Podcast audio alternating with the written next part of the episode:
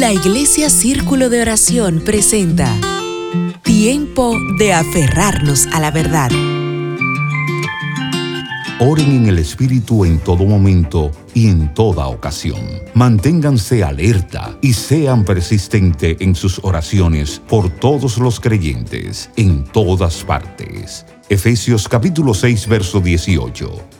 A veces parece que no tenemos claro el concepto de oración, puesto que usamos constantemente una ya estructurada y repetida oración, y a veces llenas de palabras que realmente no sentimos en nuestros corazones, pero que repetimos creyendo que ella nos llevará a conseguir de una forma más rápida el favor de Dios. Otros han hecho de la oración nada más un medio para pedir y se olvidan de lo importante que es agradecer por lo que ya se tiene. A veces usamos la oración solo a través de la necesidad y mientras no tengamos una necesidad urgente no nos disponemos a orar. Si cada uno de nosotros entendiera lo importante que es la oración y que ésta no solo se usa para pedir, sino para comunicarnos con Dios y agradecer lo bueno que siempre es, podríamos hacer de ella un instrumento que nos ayudaría mucho en la vida cristiana. Pero lamentablemente, además de no saber orar, también la usamos mal. Las palabras o las repeticiones no harán que Dios escuche o nos conteste más rápido. Y es que Dios no solo escucha, sino que en su omnisciencia ciencia también conoce las intenciones de nuestro corazón sobre lo que pedimos y la disposición y fe con que lo hacemos. Puedes repetir mil veces que tienes fe en Él, pero si realmente dentro de ti no hay fe, Dios lo conoce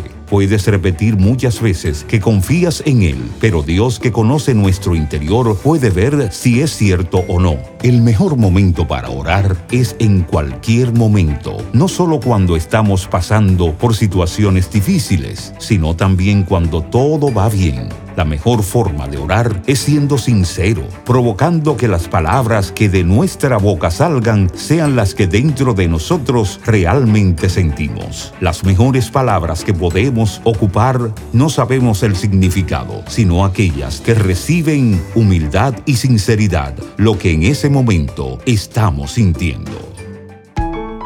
Si esta reflexión ha sido de edificación a tu vida, escríbenos iglesia arroba círculo de oración punto org.